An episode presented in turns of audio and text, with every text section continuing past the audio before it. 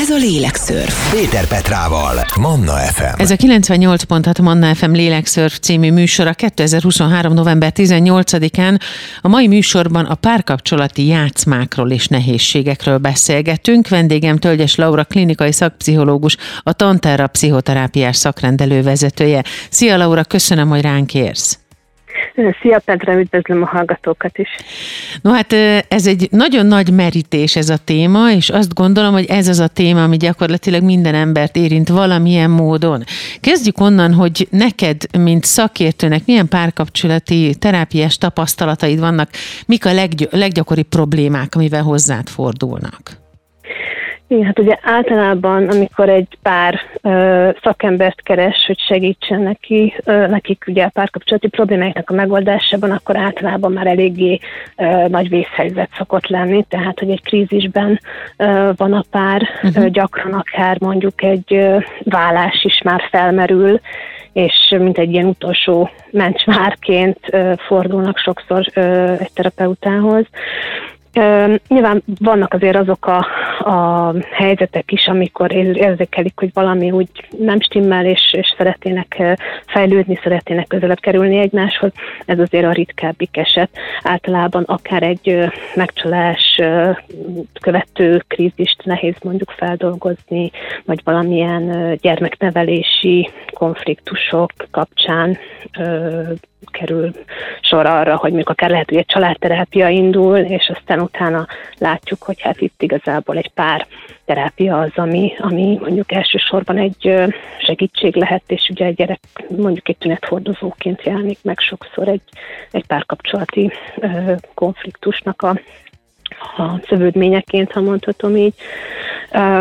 És hát elég gyakori, amikor ugye a párkapcsolati konfliktusok van igazából mindenki ugye a saját hozott uh, sérelmeit, uh, mint akár gyerekkori sérelmeit uh, valamilyen formában újraéli, és, uh, és ennek következtében akár az is előfordulhat, hogy egy egyéni uh, út lehet mondjuk egy, uh, egy párkapcsolati konfliktusnak a megoldásában is.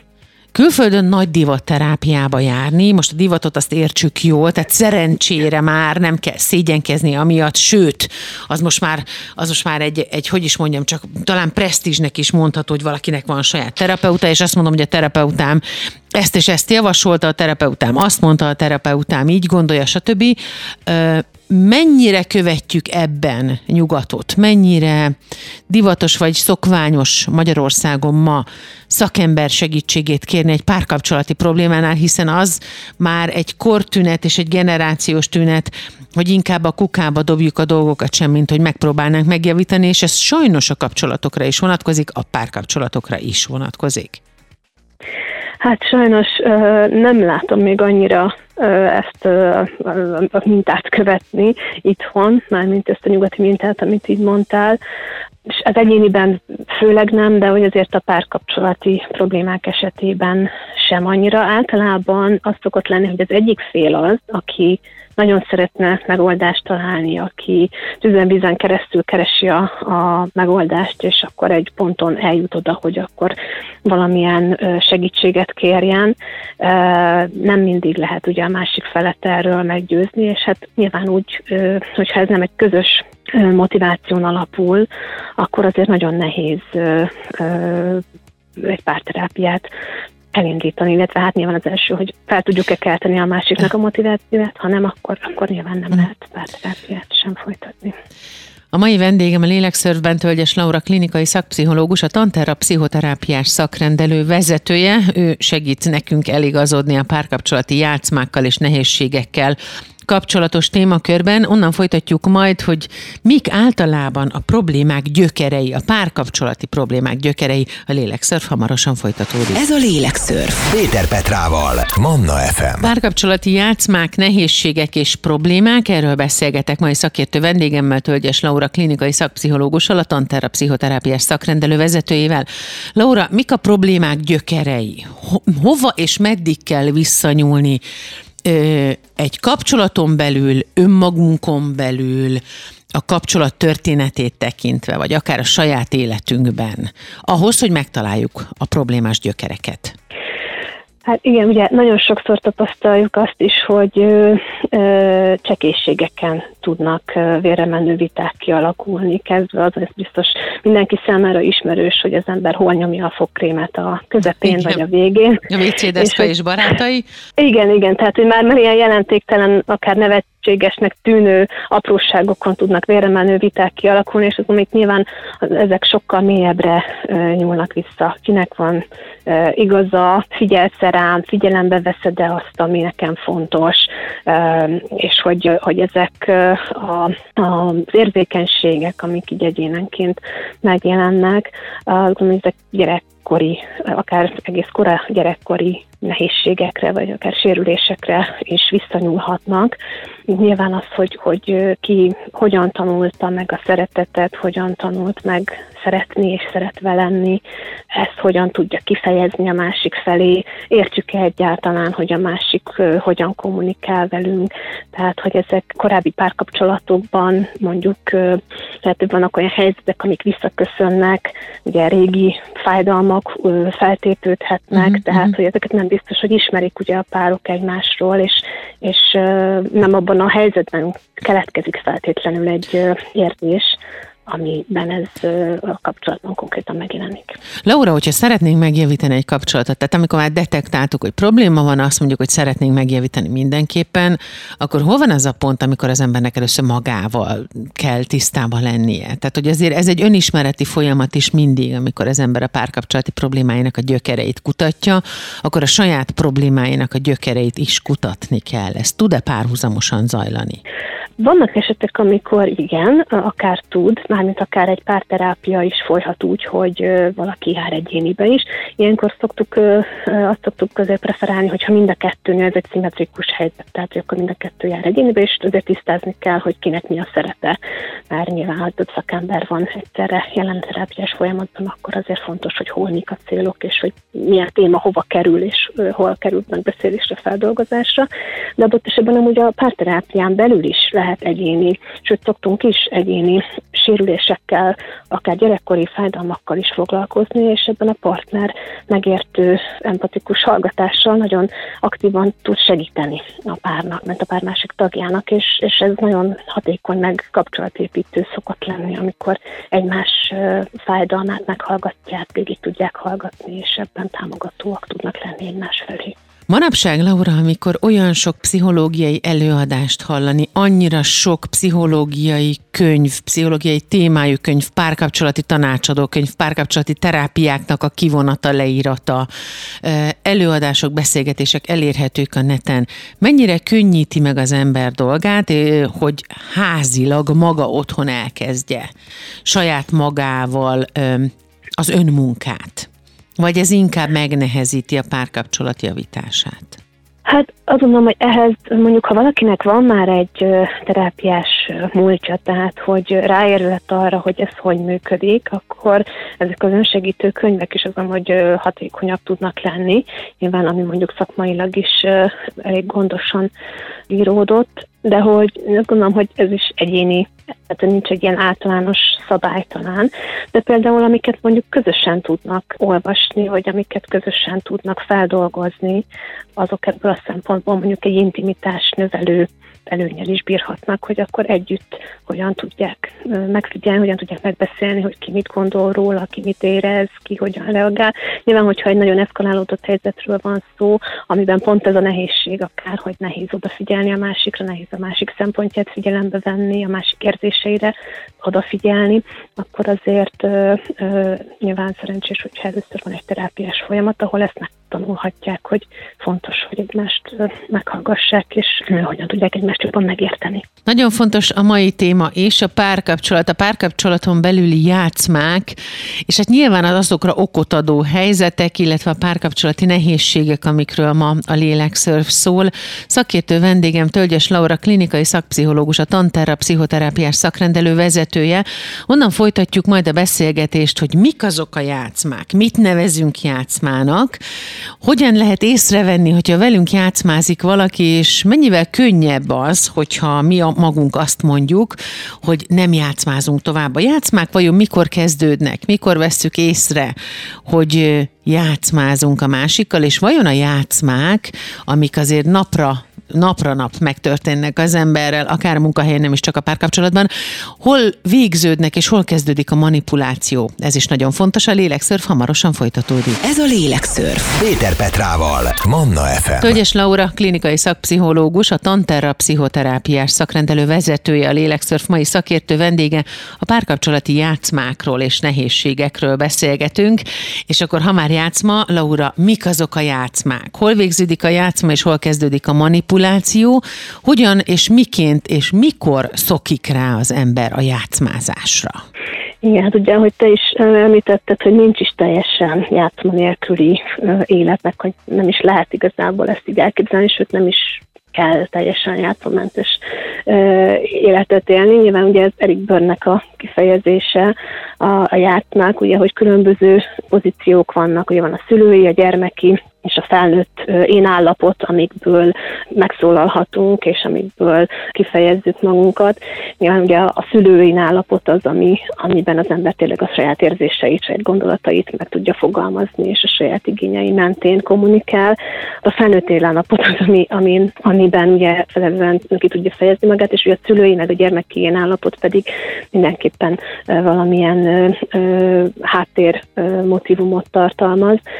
Például ugye egy párkapcsolati helyzetben ugye gyakran az ember nem feltétlenül azt kommunikálja, amit gondol, vagy amit érez, provokálva ezzel a másikat Aha. valamire.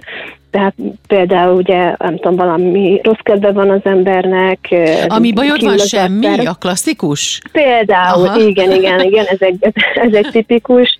Hát ma ugye, hogy na semmi, meg hogy miért nem vetted észre, nem is figyeltem. Igen. Miért nem, nem találod ki a gondolataimat, és te nem hívsz, én se hívlak? Aha. Igen, igen, igen. Tehát, hogy ez például egy ilyen, ilyen nagyon jellemző. Klasszikus, uh, igen. Igen, akkor azt, hogy uh, szeretsz-e, ugye, nem mondod, hogy szeret, akkor na, ha, ha szeret, akkor, akkor mit szeret bennem, akkor ezeket, és akkor ezeket így a végtelenségig lehet ugye fokozni, és hát nyilván ennek van egy, egy provokatív jellege a másik felé hogy akkor, akkor valahogy valami viselkedést szeretnék kiváltani a másikból, és hát nyilván ezek a játszmák azért az intimitás ellen dolgoznak.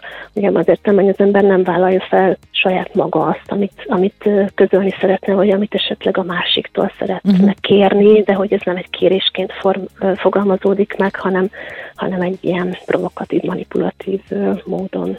Miért? Miért nem vállaljuk föl? Mitől félünk? Mi van akkor, hogyha végig gondoljuk, hogy oké, mi a legrosszabb, ami történhet?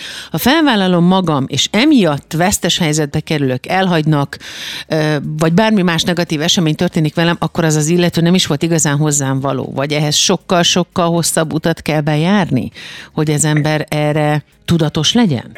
Hát azt gondolom, igen, meg hogy nyilván ezek gyermekkorban uh, kezdődnek, alakulnak ki, ugye akár a szülők mintázatokon keresztül, hogy ott megfigyeli a gyermek, hogy hogyan kommunikálnak a szülők vele, hogyan kommunikálnak egymással, ő mivel tud elérni bizonyos szükségletét mivel tudja uh-huh. elérni, hogy a szülők kielégítsék, mivel nem, és, és hát azért ezek már nagy, nagyon korán megtanul lúdnak, uh-huh. és, és hogy ezt sokszor amúgy nem is, nem tudatosan alkalmazzák a, az emberek, hanem, hanem van ennek egy, egy tudattalan része is, hogy hogy valahogy azzal érik el inkább ezt, hogy ezt az intimitást valamilyen formában el tudják kerülni. De ez mire, mire és hova vezet? Hosszú távon ez egyáltalán életben tartható-e, fenntartható-e, és hosszú távon ez milyen kapcsolatot eredményez, hogyha mindent játszmázással és vagy manipulációval érek el a másiknál? Hát nyilván, ha valaki egy, egy stabil, őszinte párkapcsolatot szeretne, amiben az intimitás központi szerephez jut, amiben fel tudják vállalni egymás érzéseit, egymás a saját szükségleteiket is, a, akkor ugye nem előnyös mondjuk ezeket a játmákat sokáig űzni. Nyilván ennek, ennek van egy egyfajta védekező vagy elhárító szerepe is, és kerülik ezáltal, hogy a valódi problémával szembesüljenek. Például, mm, ha mondjuk gondolok itt egy olyan játszmára, hogy ha valaki mondjuk a párkapcsolatának tulajdonítja azt, hogy na, most nem tudok elmenni, akkor nem tudom szórakozni a, a barátaimmal, már megint miattad, akkor, akkor ezzel el tudja kerülni ugye azt, hogy konkrétan mondjuk szembesüljön azzal, hogy hát lehet, hogy ő mondjuk nem tudom, tart azoktól a szociális helyzetektől, amik be mondjuk a, a barátokkal ö, menne, mondjuk nem tudom, olyan buli helyekre mennek, ahova ő nem szívesen menne, és könnyebb azt mondani, hogy na hát én ezt miattad nem teszem, de ha te nem lennél, akkor, akkor nyugodtan el tudnék menni. Aha, Aha. És hogyha ezek tapasztalhatók egy kapcsolatban, akkor ez azt is jelenti, hogy ez valószínűleg a szülőknél is jelen volt? Én azt gondolom, hogy igen, tehát nyilván ahol, ahol gyakrabban előfordult, mondjuk ez volt egy ilyen megszokott kommunikációs mód a szülők között, hogy nem vállalták fel a saját érzéseiket, nem vállalták fel a saját szükségleteiket, uh, ott, ott azt mondom, hogy ez, ez egy mintává válik, igen, és hogy könnyebben követi mondjuk a gyermek is, és nagyon uh, tudatosnak kell lenni ahhoz, hogy ezeken az ember időben tudjon változtatni. Fontos a mai téma is természetesen szokásunkhoz híven a lélekszörfben a párkapcsolati játszmákról, játszmázásról és a nehézségekről beszélgettünk, a párkapcsolati nehézségekről. Vendégem Tölgyes Laura klinikai szakpszichológus, a Tanterra pszichoterápiás szakrendelő vezetője. Onnan folytatjuk, hogy mik azok a problémák, amik már egy másik szinten, szintterén zajlanak a párkapcsolatnak, amik a gyermekvállalással, gyermektervezéssel és a gyermekneveléssel kapcsolatos problémák. Hamarosan hamarosan folytatjuk. Ez a Lélekszörf. Péter Petrával, Manna FM. Párkapcsolati játszmák, párkapcsolati játszmázás és párkapcsolati nehézségek. Erről beszélgetünk a mai Lélekszörfben. Szakértő vendégem Tölgyes Laura, klinikai szakpszichológus, a Tanterra pszichoterápiás szakrendelő vezetője. Ígértem, hogy a Lélekszörf első órájának zárásaképpen a gyermekneveléssel, gyermektervezéssel és vállalással kapcsolatos problémákat vesszük sorra. Mit tapasztalsz, Laura, melyek a leggyakoribbak? Igen, hát egyrészt azt ugye előre bocsátanám, hogy ugye gyakran látható az, hogy a, amikor a párok még, ha elfogadóak is egymás felé, és nagyon ö, tudják tolerálni az egymásban rejlő különbségeket. Egy gyermeknevelés azért ez egy normatív krízis, ugye, ami, ami aktiválhatja azt, hogy jó, te nem tudom, akár vallásbeli különbségek, vagy bármilyen szokásbeli különbségek, amik ugye amikor gyermeket vállalnak, akkor fontos, hogy jó, te úgy csinálod, ahogy szeretnéd, de a gyermekünket azt akkor úgy neveljük, ahogy meg én gondolom. És hogy ez uh-huh. nagyon gyakran ugye akkor ütközik ki, meg hát azért egy gyermekvállalás azért mindkét szülőben ugye saját korai élményeket is aktiválhat, tudattalan tudattalan emlékeket, tehát hogy, hogy ö, milyen volt neki csecsemőként, milyen volt a szüleivel a kapcsolat, hogyan képzeli el a gyermekével a kapcsolatot, hogyan változhat meg esetleg a párkapcsolat, ugye, a, tudnak-e elég időt tölteni együtt utána, és tudnak-e gondot fordítani arra, hogy a párkapcsolati intimitás megmaradjon, megmaradjon, és, és azért ez nagyon sok konfliktust hozhat, ami, amiben azt gondolom, hogy fontos, hogy, hogy tudatosan is jelen legyenek a párok, és tudjanak erre figyelni, hogy, hogy ki hogy éli ezt meg, tudatos gondot fordítani arra, hogy kettesben is tudjanak időt tölteni, van ebben segítségük uh-huh. esetleg. Szokták azt is, hogy hogyan, igen, mond? Csak hogy hogyan tudják megbeszélni, hogy hogyan tudnak közös döntéseket hozni,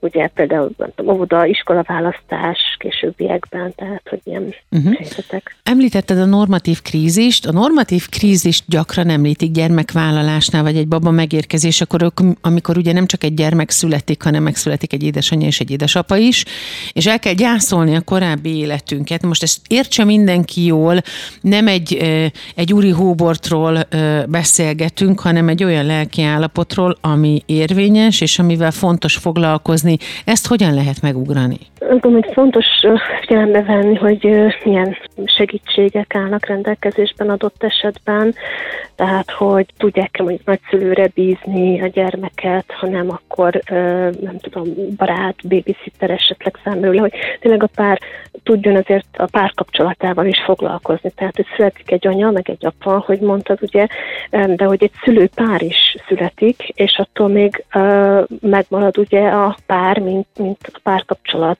uh, uh, ugye, tehát, hogy az is fontos, hogy, hogy az ő intimitásuk is fennmaradjon, és hogy erre gondot tudjanak fordítani. Nyilván ezt most nem tudjuk darabonként kielemezni, ahhoz rövid a műsoridő, de érdemes tisztában lenni mindenkinek ezzel, és nem csak magá, maguknak, a szülőknek, tehát az újszülött szüleinek, hanem a környezetnek is. Sokkal toleránsabbnak kell lenni, hogy le tudják venni a szülőkről az ilyen típusú, mondjuk úgy, hogy terhet, ami a lelküket nyomni tudja még ilyenkor is. Nagyon fontos dolog beszélgetni a párkapcsolati játszmákról és nehézségekről, azokról a nehézségekről, amik a hétköznapban adódnak és a hétköznapjainkban megjelennek. Talán már észre sem vesszük őket, pedig fontos és lényeges foglalkozni velük, akár férj és feleség, vagy egy pár terápián belül, ha nem férj és feleség vesz részt, csak a pár kapcsolatban a két résztvevő, akár pedig szülő-gyerek kapcsolatról beszélünk, mindenképpen tudatosnak kell erre lennünk. Erről beszélgetünk a mai lélekszörfben. Szakértő vendégem Tölgyes Laura, klinikai szakpszichológus, a Tantára pszichoterápiás szakrendelő vezetője, és arról fogunk a lélekszörf második órájában beszélni, hogy ezeket gyógyítandó és megelőzendő, mármint a játszmákat, a játszmázást, a manipulációt, kommunikációt. Miért fontos tisztában lennünk azzal, hogy léteznek szeretetnyelvek, és miért fontos az, hogy tudjuk a magunkét, és a társunkét, a szüleinkét, és a gyerekeinkét is. Folytatódik a lélekszörf, hamarosan 7 a 98.6 Manna fm -en. Ez a lélekszörf. Péter Petrával, Manna FM. Ez a 98.6 Manna FM lélekszörf című műsora 2023. november 18-án. A mai műsorban a párkapcsolati játszmákról és nehézségekről beszélünk. Szakértő vendégem Tölgyes Laura, klinikai szakpszichológus, a Tanterra pszichoterápiás szakrendelő vezetője, és ígértem, hogy minden olyan dolog, ami a párkapcsolati problémákhoz kötődik, az visszavezethető oda, hogy vajon ismerjük-e a párunkat, a gyerekünket, a szüleinket, hogy ismerjük-e a másik szeretet nyelvét. Éppen ezért a mai Lélekszörf második órája a szeretet nyelvekről szól. Szia Laura, újra kérlek mondd el most akkor kiindulásnak, hogy mik is azok a szeretet nyelvek. Hát ugye ez Gary Chapmannek a, a megfogalmazása, ugye, hogy öt szeretett nyelvet azonosított. A, van, akinek mondjuk a testi érintés az, ami ugye a legfontosabb, amiből leginkább érzi, hogy szeretve van, vagy akár ugye lehet, hogy ebben is fejezik ki, ugye nem biztos, hogy azonos, hogy mi az, amiből érezzük, meg mi az, amivel kifejezzük a szeretetünket a másik személy felé. Vannak a szívességek, a profigyelmességek, hogy ö, ö, elismerő szavak például, akár dicséretek, ö, bíztatások, akkor van a minőségi idő, hogy ki az, aki például ö, több időt szeretne, minőségi időt együtt tölteni, és abból érzi, hogy fontos a másiknak, hogy lehetnek apró ajándékok, ugye az ajándékozás, ö, ilyen apró, apróságok akár, tehát nem kell itt nagy dolgokra uh-huh. gondolni. Ö, illetve ugye, igen, tehát, hogy, hogy ezek ezekben fejezzük ki, vagy értjük, hogy hogy a másik hogy hogyan működik. Aha. Igen. Ugye Gary Chapman és öt szeretett nyelv, ezeken végig fogunk menni most a Lélekszörf ezen órájában. Csak először még mielőtt az elismerő szavakról beszélgetnénk, uh-huh.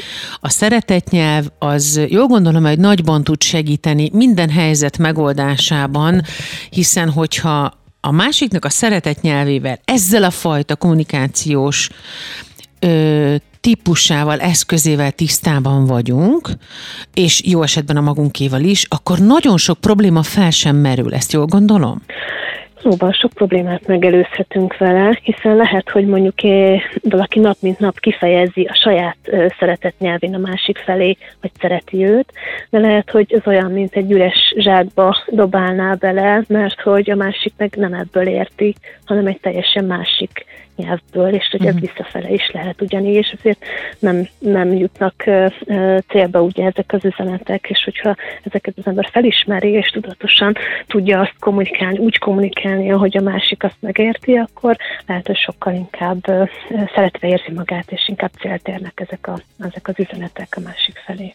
Akkor beszéljünk az elsőről, ugye öt szeretett nyelv van. Az első a sorban az elismerő szavak.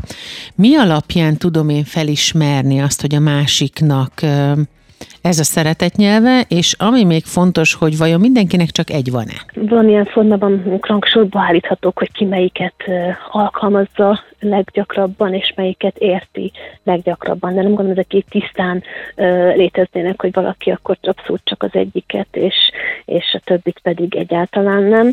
De, de nyilván van ebben egy, egyfajta súlyeltolódás, hogy kinek melyik mennyire, milyen intenzitással van benne az életében. Uh-huh. Jó, akkor elismerő szavak. Az elismerő szavak azok valóban csak ö, annyit jelentenek-e, mint amit a nevük mond. Tehát, hogy valaki a dicséretet érzi számára a legfontosabb dolognak, tehát az alapján érzi, hogy ő szeretve van, hogyha ő dicsérik. Az elismerő szavak a dicséretet jelentik, gondolom. Hát egyrészt a dicséretet, de lehet ez akár egy bátorítás is, vagy, vagy a másik bármilyen elismerése, tehát akár a, a értékeinek, vagy a tetteinek az elismerés egy bátorítás, biztatás is lehet, tehát nem, nem feltétlenül csak tisztán így a, a, a dicséret. Uh-huh. Hogyan ismerhető fel, hogy valakinek ez a legfontosabb? Például nagyon sokszor ugye abban, azon a nyelven kommunikál az ember, amit kapni is szeretne. Tehát sokszor ugye van ez, hogy magunkból indulunk ki, de hogy itt azért ez elég gyakori, hogy kifejezzük a másik iránt ugye automatikusan a szeretetünket, az az, amit mi is várnánk. Uh-huh. És például, hogyha valaki mondjuk sokat dicsér minket, sokat biztat, sokszor fejezi ki, hogy, hogy mennyire pozitívan lát minket, akkor, akkor gyanús lehet lehet, hogy, hogy ő pont ezt szeretné valahogy maga is visszakapni. Nagyon fontos, hogy az ember a párkapcsolati játszmákon belül is tisztán tudjon látni, mármint úgy értem én ezt, hogy lehetőség szerint ezek elkerülhetőek legyenek. Hogyha a játszmákat elkerüljük, a manipulációba bele sem megyünk, és egészen biztos, hogy akkor már jobban tudunk kapcsolódni a másikhoz, nem csak párkapcsolatban, de mondjuk baráti kapcsolatban, vagy szülő-gyerek viszonylatban is. Ehhez viszont szükséges az, hogy tisztában legyünk a saját és a másik szeretet nyelvével. Erről beszélgettünk a mai Lélekszörf második órájában. Hamarosan folytatjuk majd a minőségi idővel és az ajándékokkal. A Lélekszörf nem sokára folytatunk. Ez a Lélekszörf. Péter Petrával, Manna FM. A Lélekszörf mai szakértő vendége Tölgyes Laura, klinikai szakpszichológus, a Tanterra pszichoterápiás szakrendelő vezetője. A párkapcsolati játszmákról, problémákról és nehézségekről beszélgetünk, és most a Lélekszörf második órájában az ehhez leginkább fontos szeretett nyelvekről beszélünk. Szó volt már arról, hogy mik ezek, szó volt az elismerő szavakról, és akkor most jön a következő a sorban, a minőségi idő és az ajándékok. Van-e olyan ö, típus, akiről azonnal megállapítható, pontosabban megállapítható-e ezáltal az, hogy milyen típusú emberről van szó, szóval, hogyha valaki a minőségi időt ö, részesíti előnyben, illetve az ajándékokat. Itt csak ezekről van szó, hogyha szeretett nyelvben ezekről a típusokról beszélünk? Ugye minőségi idő, az lehetnek közös programok, nem feltétlenül ugye kültőített, akár otthoni együtt töltött idő, vagy akár egy beszélgetés, egy egymás meghallgatása, egy értő odafigyelés egymás iránt, tehát hogy vagy egy közös, valamilyen közös tevékenység, amiben, amiben hmm. közösen jól érzik magukat, tehát hogy ilyen minőségi együtt töltött idő.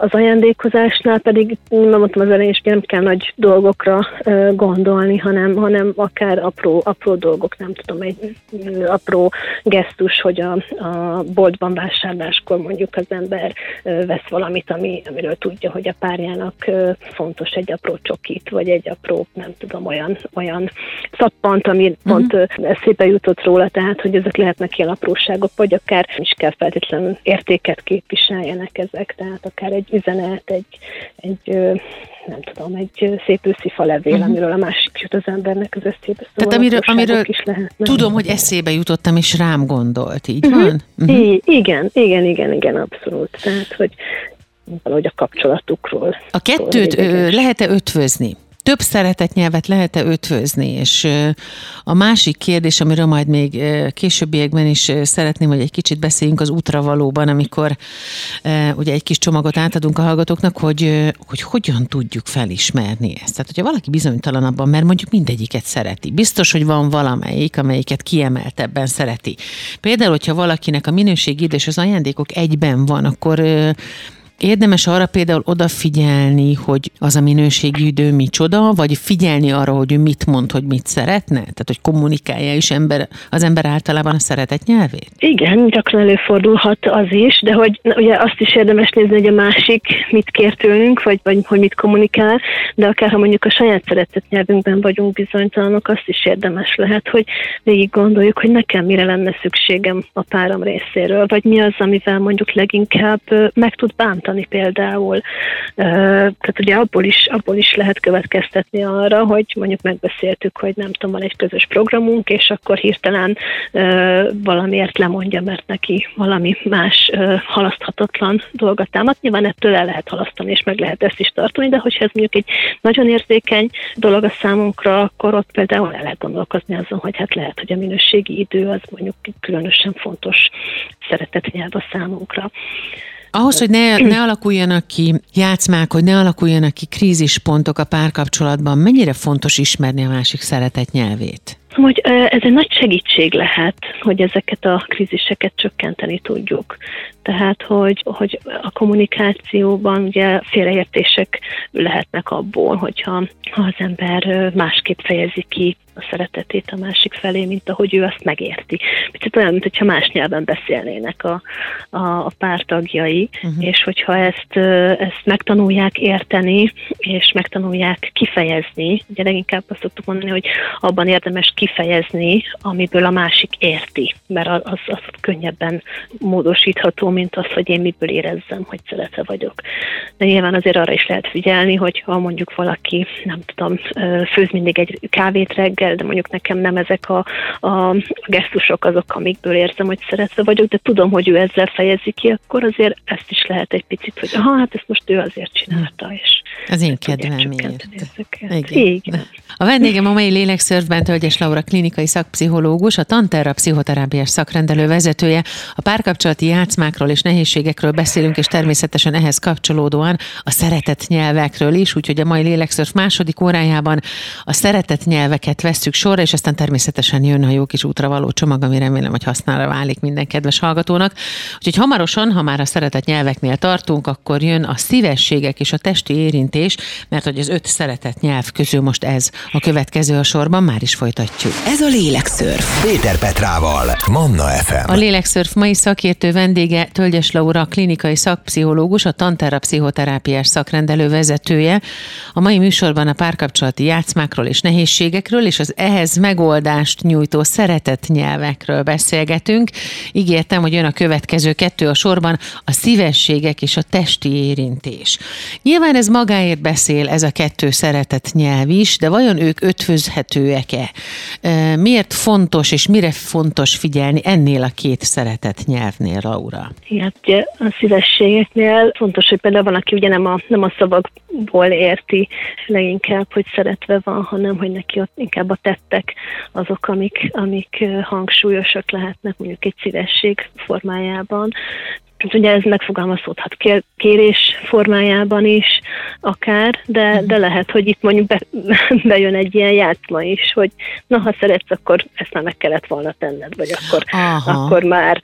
Úgyhogy itt ez például egy most így, hogy visszakanyarodjak egy picit így a, a játszmákhoz, meg hogy mondtad, hogy lehet keresztet lehet ennek uh, uh, ilyen konfliktus csökkentő szerepe, hogy például azt mondom, hogy igen, tehát hogyha ha tudom, hogy, hogy neki fontosak a szívességek, akkor, akkor elébe lehet ezeknek menni hogy, hogy ne, ne kerüljön az ember ebbe bele, hogy nem miért nem tetted meg, mert nem vagyok elég fontos. és akkor már jön a számonkérés, és egy egészen igen. más vonalon kezdünk mozogni, igen. Ami fontos még ezekkel a, a, ezzel a két ö, szeretett nyelvvel kapcsolatban, hogy ezek talán egy kicsit egyértelműbbek, mint a másik három. Ezt jól gondolom? Hát nyilván ugye főleg mondjuk a testi érintés talán ugye, hogy hogyan, hogyan fejezik ki, mondjuk lehet puszi, egy ölelés, egy simogatás, akár ugye az együttlét is ugye az intimitásnak egy, egy foka, de hogy itt is azért fontos azt tudni, hogy pontosan milyen érintésre van a másiknak szüksége, uh-huh. hogy milyen jellegű szívességek uh-huh. azok, amik mondjuk örömet szereznek a számára. Tehát, hogy itt is azért azt gondolom, hogy, hogy tűnhet valahol egyértelműbbnek, de, de pontosan a másiknak a megismerése, hogy, hogy neki most az ölelés, vagy egy gyengét simogatás, vagy egy ö, ö, masszázs például, hogy mi az, ami, ami tetszik neki, mi az, amit szeret, és nem, nem biztos, hogy, ö, hogy még hogyha ugye azonos is a szeretet nyelv, még akkor sem biztos, hogy ezekben a részletekben is, is megegyezik. Lehetséges az, hogy egy gyereknek, vagy pontosabban úgy helyes a kérdés, hogy jól gondolom-e én azt, hogy egy gyereknek az összes szeretet nyelvre szüksége van. Tehát egy babának, amikor elkezd nőni, és úgy 7 éves koráig nagyjából mindegyikre ugyanúgy szüksége van. Mondjuk az ajándékokra talán nem olyan nagyon, bár egy bizonyos életkorban igen. Hát a, arra, hogy mindegyikre valamilyen formában szüksége van, akkor mondom, hogy, hogy igen, de hogy ugyanolyan formában, vagy ugyanolyan mértékben, abban mondjuk nem vagyok biztos, hiszen ugye azért egy, egy csecsemőnek például sokkal több érintés, fizikai kontaktus az, ami mondjuk megjelenik. Tehát nyilván az életkorral ez változhat, tehát hogy uh-huh. mondtad, és később ugye mondjuk az ajándékokat is jobban tudja értékelni, vagy jobban értékeli, vagy akár a szívességet. Nyilván a bátorítás is, ugye a dicséret az is fontos, ugye egész kiskortól, hogy, hogy, hogy meglegyen. Nyilván szívességek is azért talán egy kicsit későbbi ö, ö, életkorban, de hogy ez, meg hát hogy ez változhat, tehát hogy, hogy változhat egész gyerekkortól kezdve, és az majd változhat felnőtt korban is, meg változhat akár helyzetekben is valamilyen mértékben, vagy személyekhez kötötten, hogy más szeretett nyelvben kommunikál az ember mondjuk egy baráttal, egy szülővel, egy gyerekkel, egy társal ez éppen bizonyos fokú eltérések lehetnek. Mai szakértő vendégem Tölgyes Laura, klinikai szakpszichológus, a Tanterra pszichoterápiás szakrendelő vezetője. A párkapcsolati játszmákról és nehézségekről beszélgetünk, és ehhez kapcsolódóan természetesen az erről leválaszthatatlan szeretetnyelvekről. A következőkben jön a szokásos útravaló Tölgyes Laurától, ami remélem, hogy minden kedves hallgatónak a hasznára válik.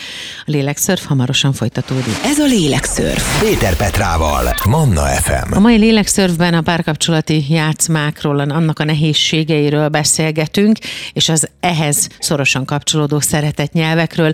Sorra vettük az összes típust, és akkor most szokás szerint jön az útravaló, és ebben az első kérdés, fontos kérdés az útravalók csokrában, hogy vajon hogyan tudjuk megállapítani, hogy mi a saját szeretetnyelvünk, és mi a másiké.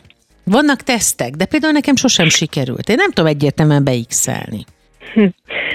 Igen, pont a tesztek jutottak eszembe nekem is, hogy, hogy vannak ilyen tesztek is, meg, meg hát talán ezekkel a kérdésekkel is, meg kommunikálni érdemes ezeket, hogy mire van szükségem. Minél inkább ugye egy, akár egy felnőtt állapotból kommunikálni, kéréseket megfogalmazni a másik felé, hogy mire vágynék, mire lenne szükségem, mit szeretnék kérni.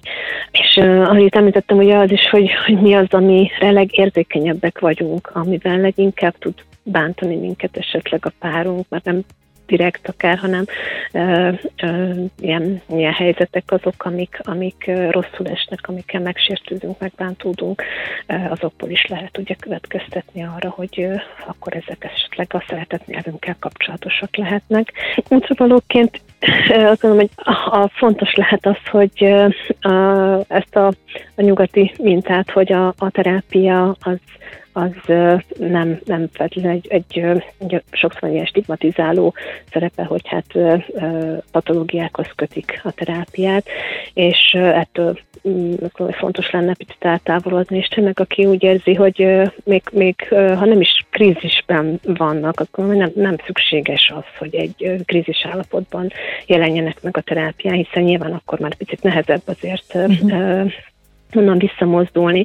De akár, hogyha szeretnék jobban megismerni a másikat, szeretnék jobban megismerni saját magukat, a kapcsolatukat, szeretnének közelebb kerülni egymáshoz, egy mélyebb intimitást létrehozni, készülnek akár családalapításra, gyermekvállalásra, hogy ezek mind-mind lehetnek olyan tényezők, amik, amik egy pár terápiás folyamatot el tudnak indítani. Tehát nem gondolom feltétlenül, hogy valami konkrét nagy problémával hmm. kell feltétlenül érkezni, hanem...